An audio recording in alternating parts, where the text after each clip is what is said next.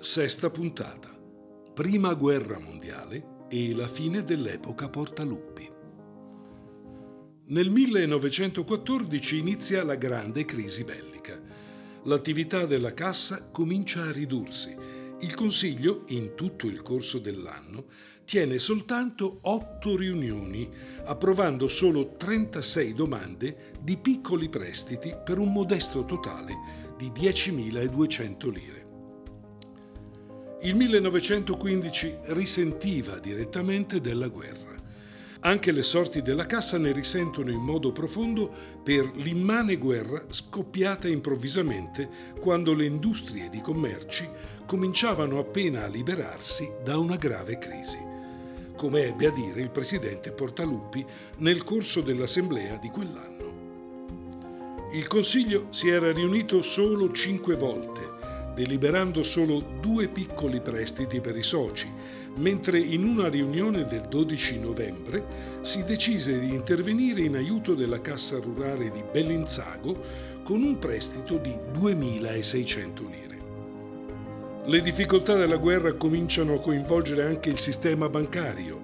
A Treviglio si liquida una banca, Banca Abduana, creando panico tra la popolazione. La Cassa Rurale, pur avendo ridotto la sua attività perché larga parte dei suoi soci era sul fronte di guerra, appare ancora in buone condizioni e il suo bilancio addirittura migliorato rispetto al periodo prebellico. Il personale della Cassa alla fine del 1918 era composto da quattro dipendenti.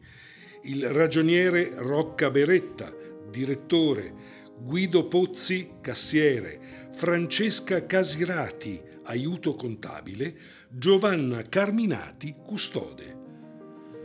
Nel settembre del 1918 venne indetto a Roma il primo congresso delle casse rurali. La Federazione Italiana incita le casse a riprendere l'attività. Il trevigliese onorevole Agostino Cameroni, primo deputato cattolico al Parlamento, presiede la giornata inaugurale del congresso e nel suo discorso invia il saluto di riconoscenza dell'Assemblea al sacerdote Portaluppi, che è stato ed è una delle menti più salde organizzatrici delle casse rurali. Con il termine del conflitto anche l'attività della cassa riprese lentamente, lasciando però grossi interrogativi sulla prosecuzione della sua vita stessa. Nel 1919 la liquidità della cassa riprende a crescere anche per la facilità di vendita a buon prezzo degli immobili di proprietà la Cassa si dichiara pronta a riprendere l'erogazione dei prestiti, senza un pratico riscontro da parte dei soci contadini, le cui condizioni erano di fatto migliorate. Iniziano gli scioperi e le agitazioni dei mezzadri per il miglioramento delle condizioni economiche. Portaluppi si dice lieto di poter mettere a loro disposizione la propria competenza, mentre la Cassa, con le proprie risorse finanziarie, potrà essere di aiuto in caso di bisogno. Malgrado le premesse, l'attività della Cassa appare di scarso rilievo, in riferimento agli scopi iniziali per cui Portaluppi l'aveva costituita. Un dilemma si fece strada. Cedere la Cassa? L'interrogativo lo pone lo stesso Portaluppi durante l'assemblea del 21 marzo 1920 davanti agli oltre 200 soci presenti.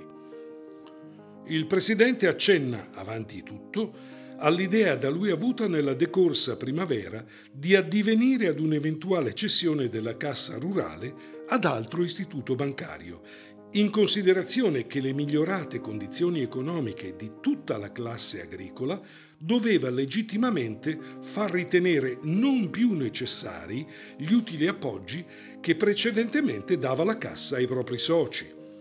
Ma presto dovette modificare tale concetto perché più che mai nel decorso esercizio si è palesata la preziosa esistenza e funzione di una cassa rurale. Solo nel 1921 riprende con regolarità l'erogazione dei prestiti e la convocazione costante del Consiglio.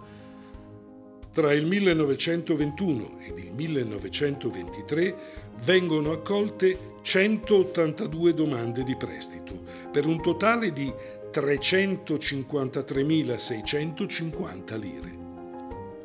Ma l'epoca del Monsignor Portaluppi volge al termine. Il 6 febbraio 1922 Monsignor Achille Ratti, solo da pochi mesi cardinale di Milano, fu eletto Papa e prese il nome di Pio XI. Due giorni dopo l'elezione Portaluppi venne ricevuto dal nuovo pontefice, che lo avviava a nuovi incarichi e gli preannunciava che avrebbe dovuto lasciare Treviglio. Il 21 agosto il cardinale di Milano Eugenio Tosi nomina Monsignor Portaluppi suo vicario generale per occuparsi della pastorale del lavoro. Portaluppi partecipò alla sua ultima assemblea della Cassa Rurale il 25 marzo 1923. Intrattenne ancora i soci con il suo progetto di dare loro la proprietà, compiacendosi per l'aumento dei prestiti concessi per tale scopo e osservando che la considerevole cifra di 900.000 lire di aumento devesi al fatto che la Cassa Rurale sovviene largamente quei soci che si rendono proprietari dei fondi finora tenuti in affitto, raggiungendo in tal modo l'ideale al quale si è ispirata, sin dall'inizio della società, l'opera di assistenza della Cassa Rurale. Portaluppi ribadisce ancora questa sua aspirazione, ricordando che l'anno venturo ricorrerà il trentesimo di vita della Cassa Rurale. Tale ricorrenza dovrà essere ricordata con un'opera di grande importanza che il Consiglio di amministrazione della Cassa Rurale sta studiando e che porterà gran parte dei soci al raggiungimento finale delle loro aspirazioni. Gli accenni di Portalupi ad un raggiungimento finale sono pieni di speranza, certamente sinceri e però quasi profetici della sua fine imminente, lasciando un messaggio particolare ai soci delle sue istituzioni. Nella mattinata del 7 dicembre 1923 giungeva a Treviglio la grave notizia dell'improvvisa morte di Monsignor Portaluppi si convocava d'urgenza, nello stesso pomeriggio, il Consiglio di amministrazione, con la partecipazione anche del nuovo prevosto, Monsignor Gaetano Speroni, che dava la triste notizia della scomparsa avvenuta a Milano alle ore 9.15 dopo breve malattia. Vivo fu il senso di rimpianto in tutti, specialmente nella popolazione trevigliese, che aveva appreso ad amarlo attraverso le molteplici opere benefiche da lui fondate a vantaggio, così come piaceva a Portaluppi di esprimersi, delle classi più umili. I funerali si svolsero a Milano il 10 di dicembre e successivamente il giorno 11 a Treviglio, con un gran concorso di autorità e di gente. Non mancò l'amico Monsignor Pompeo Ghezzi, lontano da tempo, vescovo a San Sepolcro. Gli uffici della cassa rimasero chiusi in segno di lutto per le due giornate dei funerali.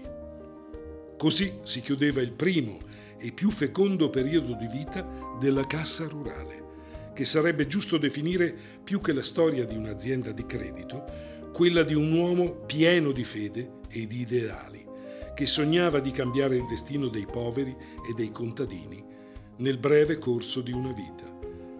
Il frutto del suo lavoro e delle sue iniziative era servito di stimolo ed insegnamento, non solo in Italia, ma anche all'estero. E così si conclude questa puntata. BCC Treviglio vi ringrazia per essere stati con noi. Alla prossima. A presto da Maurizio Amigoni.